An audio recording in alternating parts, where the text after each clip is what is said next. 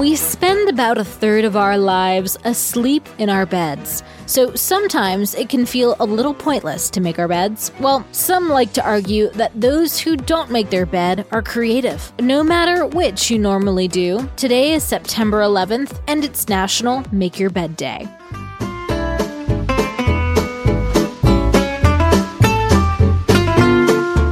Welcome to Taco Cast Podcast. Every day is a holiday. No, really, it is. Did you know that literally every day is a holiday? I don't know about you, but I love having a reason to celebrate every day. Whether it's your favorite foods day or something else totally random, happy holiday to you. You've made your bed, now lie in it, they say. It was back in 3400 BC that the Egyptian pharaohs were the first to raise their sleeping surfaces off the ground. Before it, everyone slept on the cold, hard ground. Beds in the Renaissance era later evolved to be made of pea shucks, straw, or feathers covered in fabrics. In the 1880s, mattresses began being covered and stuffed with cotton. Making your bed has a lot of benefits. The dust bunnies that are shed and allergens produced by dust and animal dander will stay off your sheets if you cover them with your comforter and pillows. You'll sneeze less at night, and the National Sleep Foundation reports that those who make their beds sleep better. Retired Admiral William H. McRaven